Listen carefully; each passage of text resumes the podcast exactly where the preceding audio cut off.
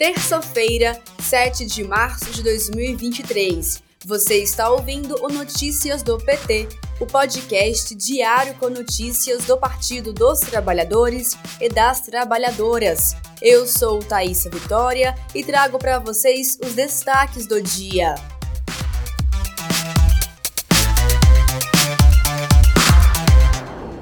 Nesta manhã, Lula se reuniu com os ministros Alexandre Padilha, da Secretaria de Relações Institucionais, e Paulo Pimenta, da Secretaria de Comunicação Social.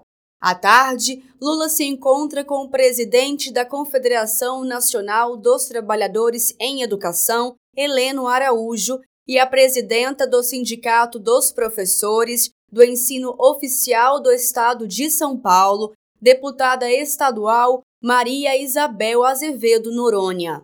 Após, o presidente tem encontro com a ministra do Turismo, Daniela Carneiro, e depois com o presidente da Fundação Perseu Abramo, Paulo Okamoto.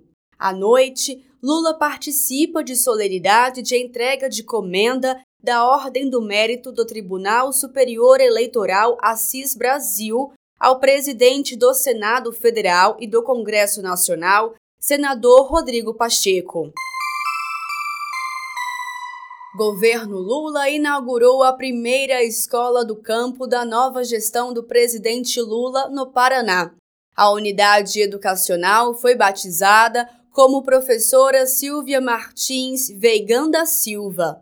O Brasil herdou do governo Bolsonaro quatro mil obras paradas apenas entre creches e escolas. Em fevereiro, o ministro da Educação, Camilo Santana, anunciou a liberação de duzentos e cinquenta milhões de reais para obras em escolas no país. Os recursos são do Fundo Nacional de Desenvolvimento da Educação e atenderão mais de mil obras paradas nas vinte e sete unidades da federação. Segundo os dados divulgados, o Paraná é o segundo estado com maior repasse, que chega a vinte e oito milhões de reais. O primeiro foi a Bahia, com quarenta e sete milhões de reais. Governo Lula prepara a lei de igualdade salarial entre homens e mulheres. A proposta será apresentada na solenidade de amanhã, Dia Internacional da Mulher, às onze horas da manhã, no Palácio do Planalto. Segundo pesquisa do DIEESE, Departamento Intersindical de Estatística e Estudos Socioeconômicos, realizada no ano passado, as mulheres ganharam, em média, vinte e um por cento a menos do que os homens. Por setor de atividades, mesmo quando as mulheres eram a maioria, elas recebiam menos. Nos serviços domésticos, a pesquisa mostrou que as trabalhadoras representavam cerca de noventa e um por cento dos ocupados, e o salário foi vinte por cento menor do que o dos homens. Confira mais informações no site p t ponto org ponto b r.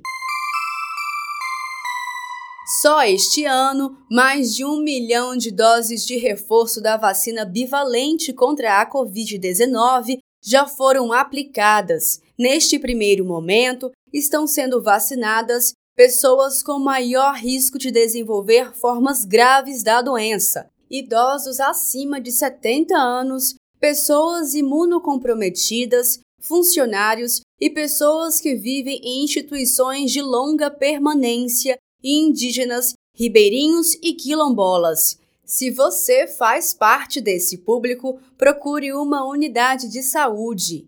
O governo Lula ressalta a importância da vacinação para que esse índice de pessoas com a proteção reforçada contra a covid dezenove seja cada vez maior.